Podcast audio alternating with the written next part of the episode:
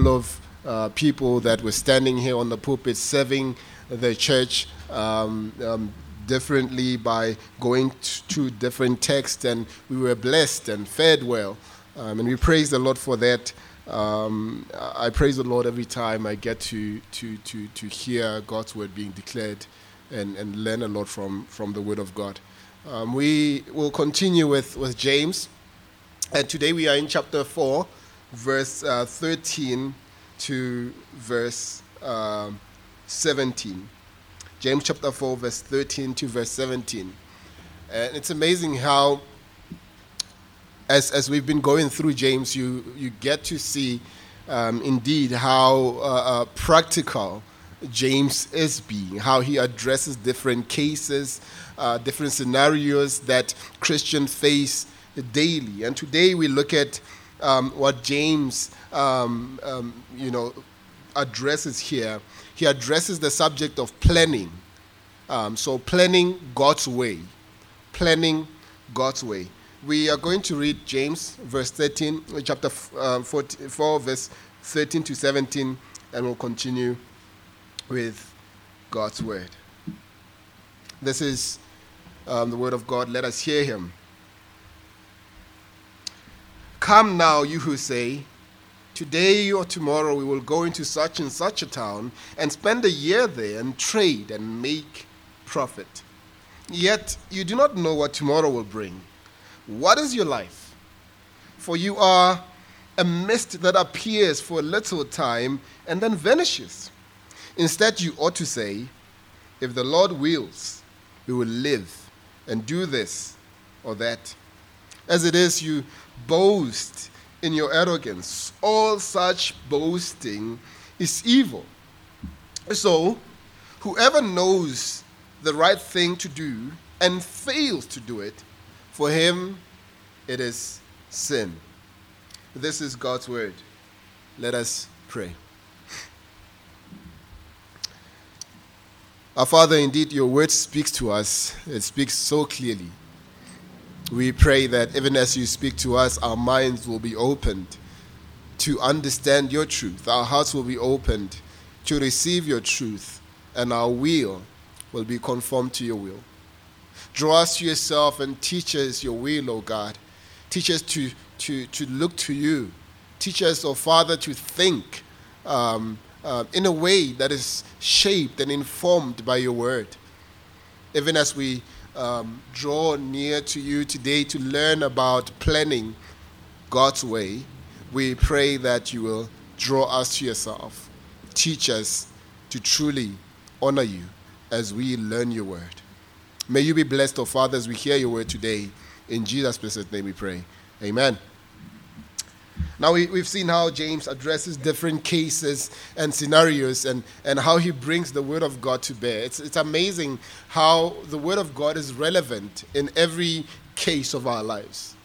Whatever situation that we find ourselves in, there seems to be a, a, a, a word that comes so clearly and so freshly to address our situation. James here addresses how to plan God's way. How to plan God's way. Well, one of the things about planning, uh, when we plan for the future, it reflects our hope.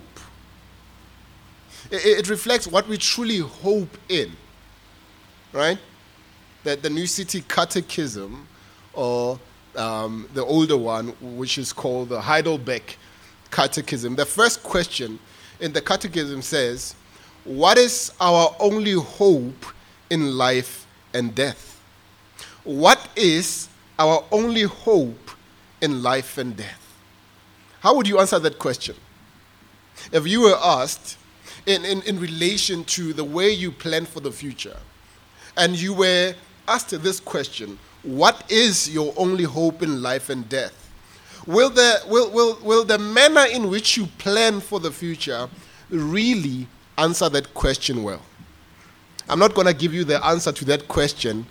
I'm going to wait and then we'll see what the question what, what the answer to that question is when we conclude. So James here addresses the issue of planning and we see three wise instructions when planning for the future. Three wise instructions when planning for the future. First of all, do not lean on your own abilities. Secondly, recognize the frailty of life. And thirdly, lean on God's sovereign will. Let us look at the first instruction, the first wise instruction when planning for the future.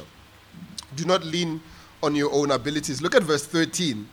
He says, Come now, you who say, Today or tomorrow we will go into such and such a town and spend the year there and trade and make a profit. Notice the challenge that James makes here.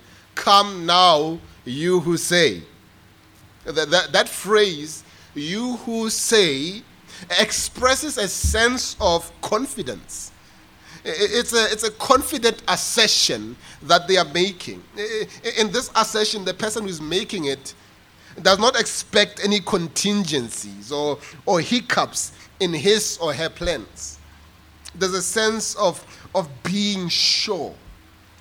But, but this confidence is unfortunately placed on the wrong source. It is not confidence in God, but confidence in self. It is clear that this is the case when you look at what they say. Right? Come now, you who say, Today or tomorrow we will go into such and such a town and spend the year there and trade and make a profit. In James's day, merchants and, and tradesmen would gather goods and products uh, of one city and then take them to some other distant city. And they would remain there for, for some time until they had sold those goods at a profit. then, using their profits, they'd buy uh, some other goods and products from that city and take them to yet another city to sell. This process was, was repeated over and over again, perhaps over a considerable number of years, until the merchant or the tradesman became rich enough to return to his home and live prosperously. So, James, what he does here, he singles out this group to address the manner in which people plan for the future.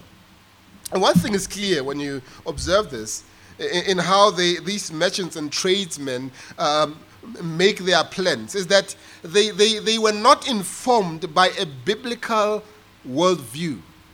Their minds were not shaped by the Bible in the way they made plans for the future.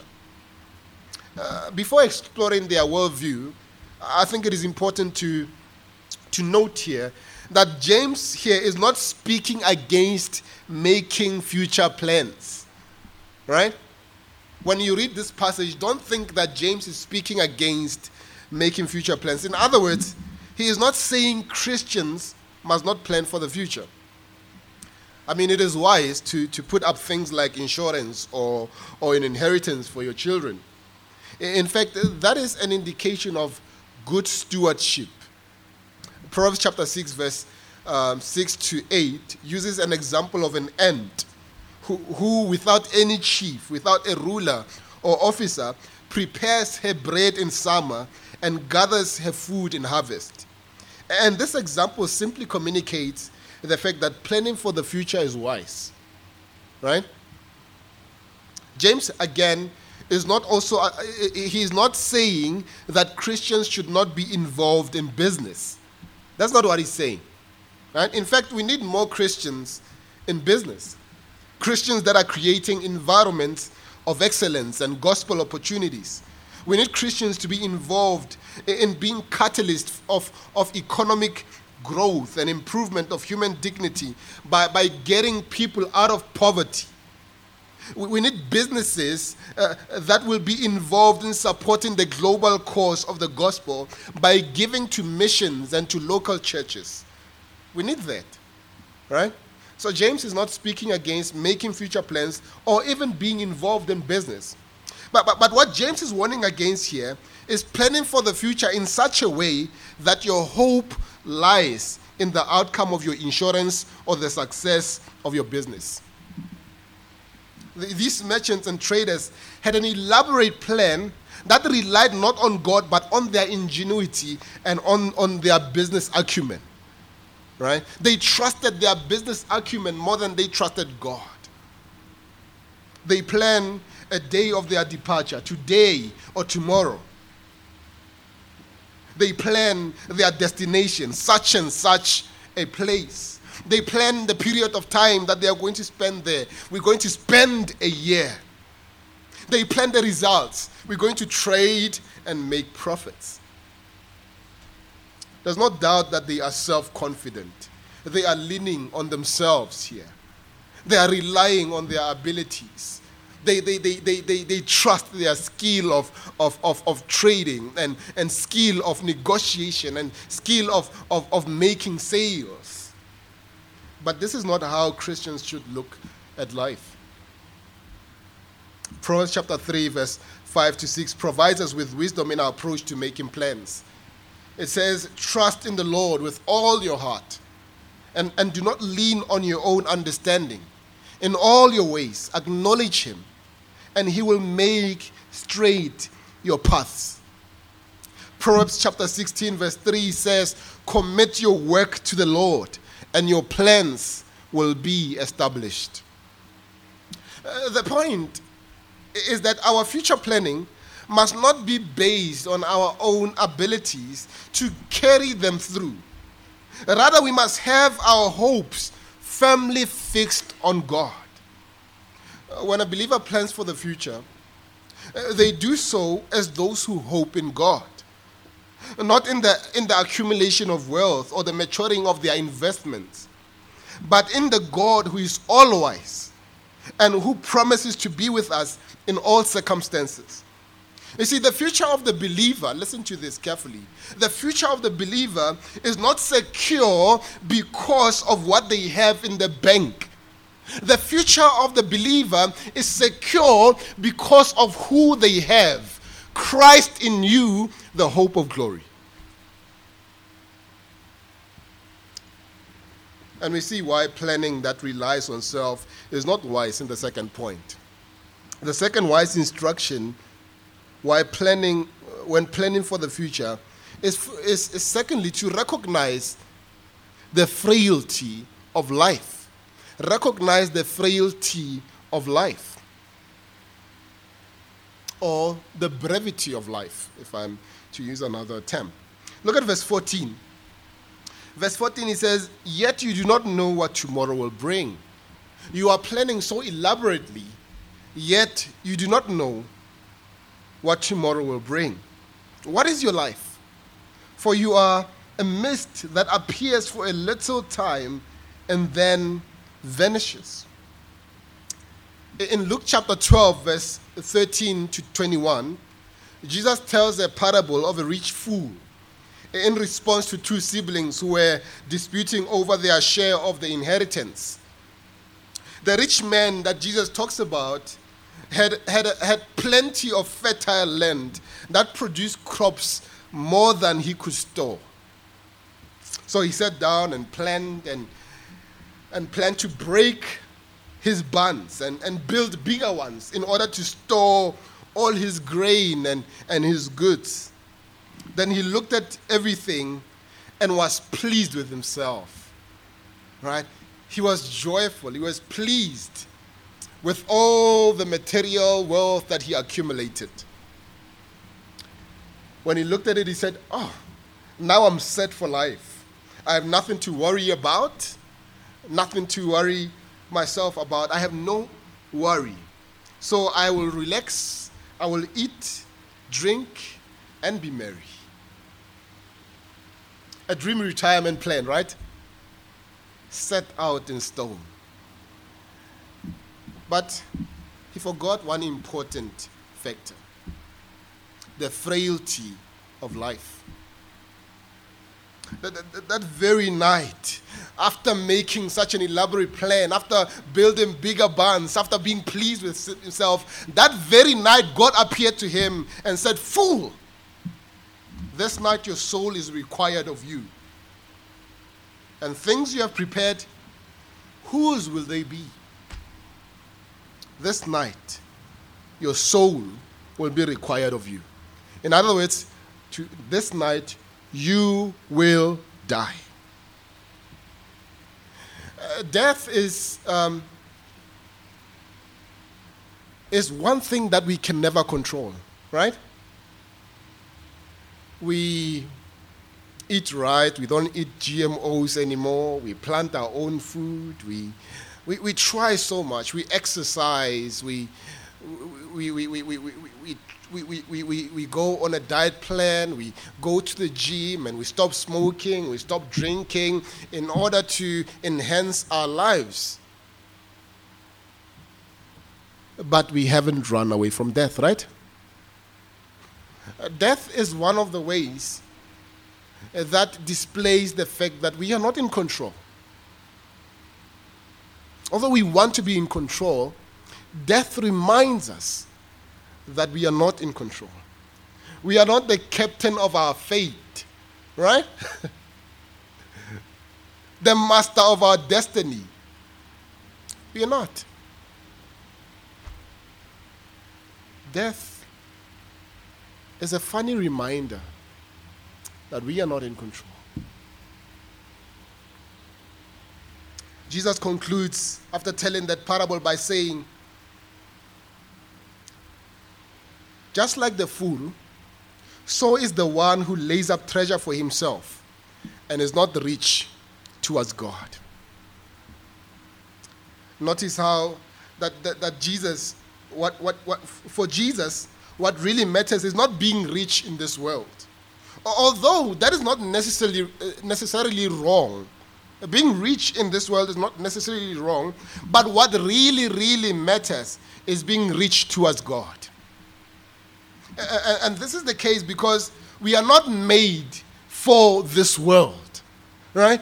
The Bible describes Christians as aliens and passerbys. We are just visitors in this world, we are passing by.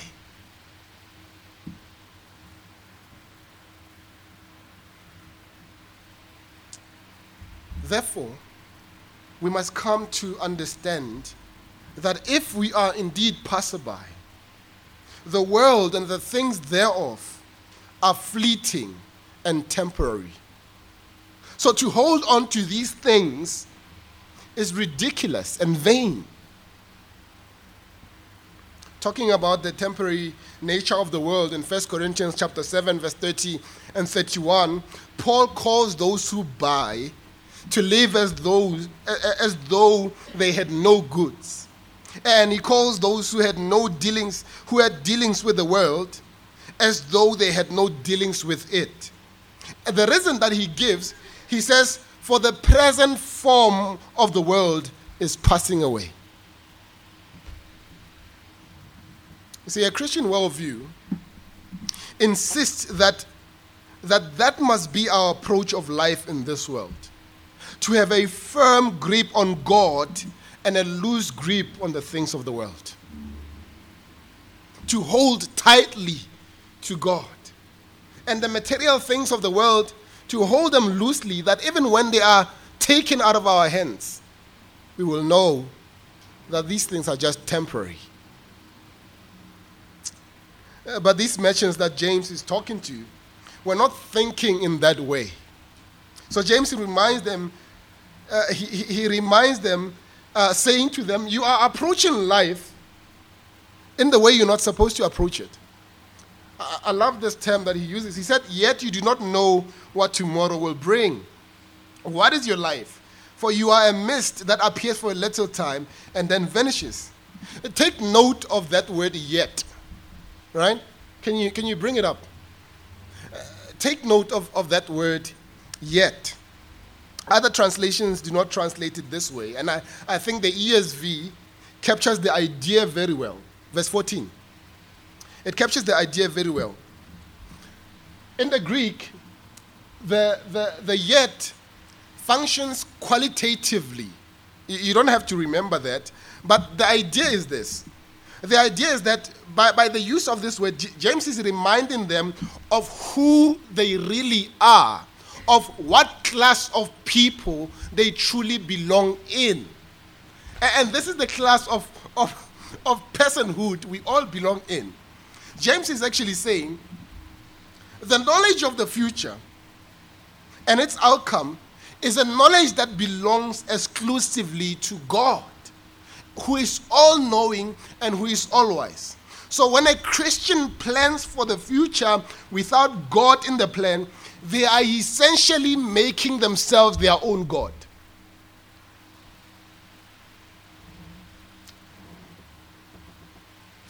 So James skillfully reminds them that they are running in the wrong lane.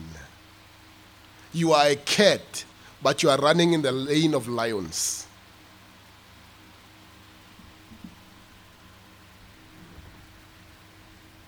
You do not know what tomorrow will bring.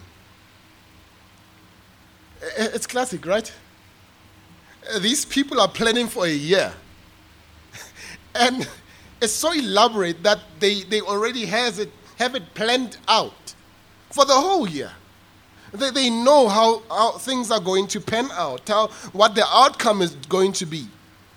But James says, You are planning for a year, but you do not know what tomorrow will bring. Uh, you, you don't know about tomorrow. It, is silly to be so sure about the outcome of the year when tomorrow is just a mystery to you every year, every, every December, December 31st, there are big services that are held uh, throughout the country in many, many auditoriums and churches. And, and, and in these auditoriums, they are, they are casting out the year. In, in a way, um, the, the, the, the, teacher or the, the preacher uh, falls a preacher most of the time, they will stand up and say, Next year is your year. This is the year of this and that. Nothing, you know, trouble will not come upon you. Uh, problems will not come upon you. You will, you will, you will be, be prosperous and, and this and that and so on and so on.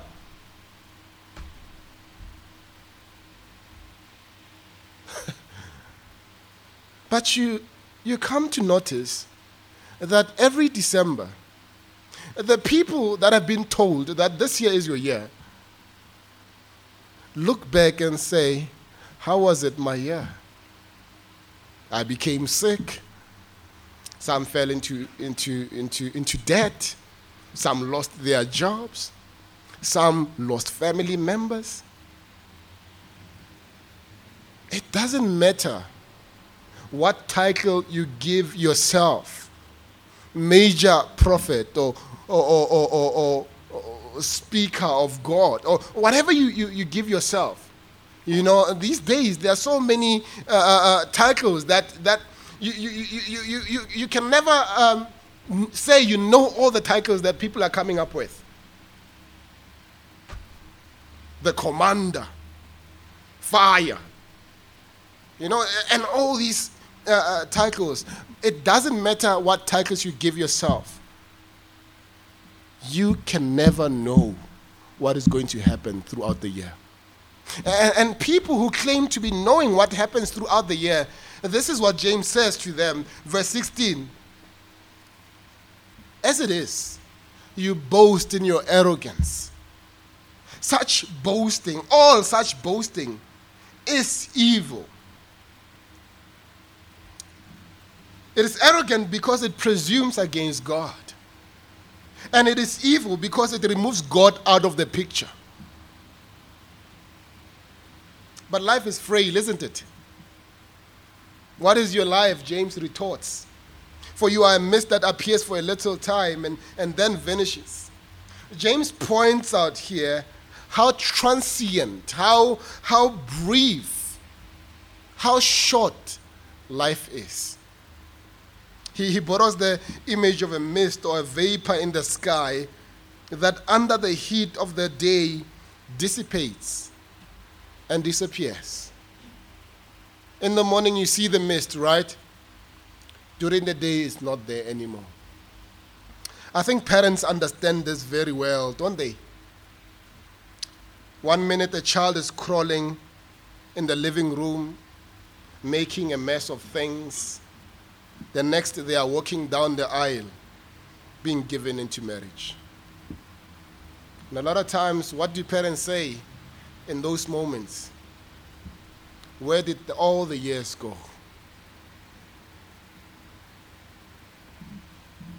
the brevity of life. They, they feel like the years just flew by. With this reality in mind, we should come to an awareness that life is wasted when we just spend it in the pursuit of the things of the world, the things that are fleeting. We are wasting our lives. C.T. Studd was a well known, successful cricketer in, in England. Very well known, um, was setting world records by his time. Yet he left all the wealth, he left all the fame to spend the rest of his life in the jungle of Congo as a missionary. And you ask yourself, what is it that drove him to, such, to, to, to make such a drastic decision? What is it that drove him? It was coming to an understanding that there's only one life, and it will soon pass. And only what's done for Christ will last. Only one life. It will soon pass. Only what's done for Christ will last. And, and uh, how do we come to, to such a view of life and the world? We see that in the third point, the third and last wise instruction when planning for the future is that we should lean on God's sovereign will. Lean on God's sovereign will. Look at verse 15. Verse 15. James says, Instead, you ought to say, If the Lord wills, we will live and do this or that. Here we see a truth that is affirmed elsewhere in Scripture. In Acts chapter 17, verse 28, Paul says, In God we live and we move and we have our being. Uh, the life of a Christian is a life consciously lived in relation to God. In other words, it is a life that should be marked by faith in God through Christ rather than a life of autonomy and, and independence. This means that I, as a Christian, am not my own person, but I belong to God. There's a lovely phrase that Paul uses to refer to the believer in 1 Corinthians chapter 6 verse 19, the last part of verse 19 and the first part of verse 20 although this phrase is in the context of calling Christians to, to flee from sexual immorality, it is still true and relevant in reference to our lives in relation to God. This is what he says. He says, You are not your own, for you were bought with a price. Do you hear that? You are not your own, for you were bought with a price. In other words, the Christian should recognize one of the greatest and most liberating truths that we can affirm the fact that we are not our own. And when we are not our own, we recognize the truth that there is only one God, and I am not Him. This should be your statement of faith. There is only one God, and I am not Him. James brings this perspective of a godly alternative to the thinking of verse 13. He, he doesn't just end by showing how transient life is, how, how passing and how brief life is, but he goes on even further to show that God is sovereign and that all of life is in God's hands. In contrast to the self trust and presumption, James says, instead, you ought to say, the Lord, if the Lord wills, we will live and do this or that. You see, the sovereignty of God reminds us that the Lord controls all the events of life. That He's got the whole world in His hands, He's got the whole world. He has the whole world in His hands. The whole wide world. All the events of life whether in our lives or in nature, they are in the hands of God. Three important truths stand out in this verse. First, we recognize that the Lord, the will of the Lord is ultimate. Uh, this means that the Christian's number one driving force in life must be to seek the will of God above all. If, if anything is to delight us as Christians, if anything is to bring us joy, it must be the knowledge that we are walking in the will of God. In our making plans, we must seek above all the will of God. Whether our plans succeed or fail, the point is that God's will prevail. The, the fact that the will of God is ultimate should rejoice our hearts because the Lord knows best, doesn't He? The Lord knows best. In other words, God will not do anything that will ultimately bring harm to His beloved children. And this helps us to, to think about trial as well, right? That trial is indeed brought by God in our lives. And if God will not do anything to harm His children, then trial, when it comes into our lives, it does not come to harm us. Secondly, we see that all our accomplishments are determined by God. Notice that phrase, we will live and do this or that. The, the, the, phrase, we will live and do this or that, is dependent on if the Lord wills. You see that? If the Lord wills, is the feeding force into we will live and do this or that. Then McCartney says a recognition of, the depend- of dependency on God entails a recognition that one cannot do anything unless God intends it to happen. In other words, unless the Lord wills, the living and the doing cannot happen. This gives us a proper perspective on our, on our accomplishments, right?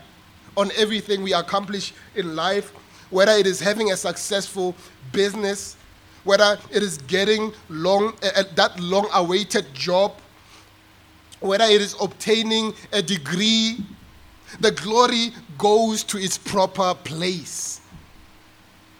When we say, I achieved this and that, I, I accomplished this and that, we ended by saying, all because of God. Only a fool only a fool will be blind enough to not recognize this truth. The third truth we see is that planning with God in mind displays the fact that our confidence is in Him and not in our abilities. You see, when making future plans, our confidence is not in the fact that we are smart or skillful enough to bring about su- success in those plans, but it is in God who knows best. And so we resign our will to Him. You see, when we resign our will to God, we, we stop fearing the future. We, we, we stop worrying what will be. We resign, our, when we resign our will to God, we admit that we are not in control and God is. These three truths liberate us to know that God is in control. And, and so, in our making future plans, we can joyfully say, if the Lord wills. Again, I need to caution you here. You see, when we say, if the Lord wills, it is not just a, a nice phrase that you, you say at the end of a sentence, uh, but it is, as Douglas Moo says, um, as he patently observes from, from, from Calvin, that Jesus, Paul, uh, uh, Jesus, Paul, and the other apostles do not always state this condition out loud when they make future plans but what was important is not the verbalization of it, um, but that they had it as a principle fixed in their minds that they would do nothing without the permission of God. Right? He, he goes on to point that there's no magic formula in the words, if the Lord wills.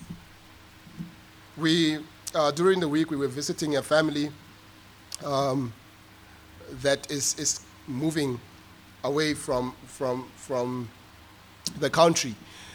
And um, as, as people were, were coming in and, and buying things, you know, you know, uh, they are just selling stuff and they are hot stuff. And, and one of the people that were, were coming in um, asked uh, my wife, you know, because my wife is pregnant, I mean, that's always a, a conversation but, that people want to have. They ask, is it a boy? And she says, is it a boy or girl? She says, boy. And, and, and, and then uh, this lady says, oh, No, I have a, boy and a girl, but I wanted both girls. Uh, and, and, and, and the next time, maybe you pray, the next time you pray, maybe you should say, you, when you want the girl, just say to God, I want a boy. And God will think that you want a boy and He will give you a girl. It's like she had it figured out, right? How to manipulate God. It's like the, when we say if the Lord wills, we are not saying it in that sense that, you know, I want to, I want to uh, uh achieve this and this next year. And then at the end of the sentence, she's like, if the Lord wills. But to say, saying it in a way to manipulate God. We, we, we don't say it like that.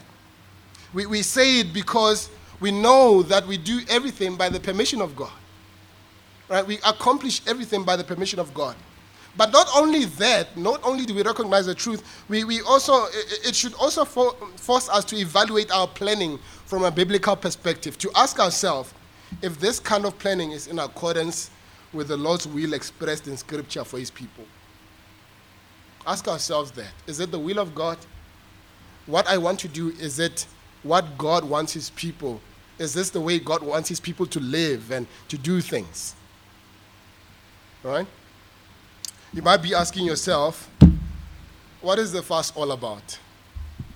I mean, how, why should we care about how we make future plans?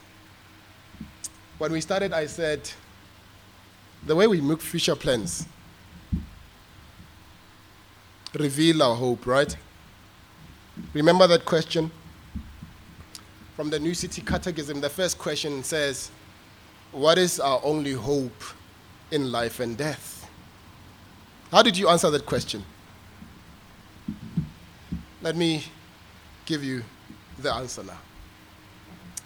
What is our only hope in life and death? Here's the answer that we are not our own, but belong, body and soul, both in life and death, to God and to our Savior Jesus Christ. That we are not our own, but belong body and soul, both in life and death, to God and to our Savior Jesus Christ. Let's pray. Our dear Heavenly Father, what a joy indeed it is to know that we can make plans because you are sovereign. We do not have to be anxious about the future when we make plans. We leave it in your hands.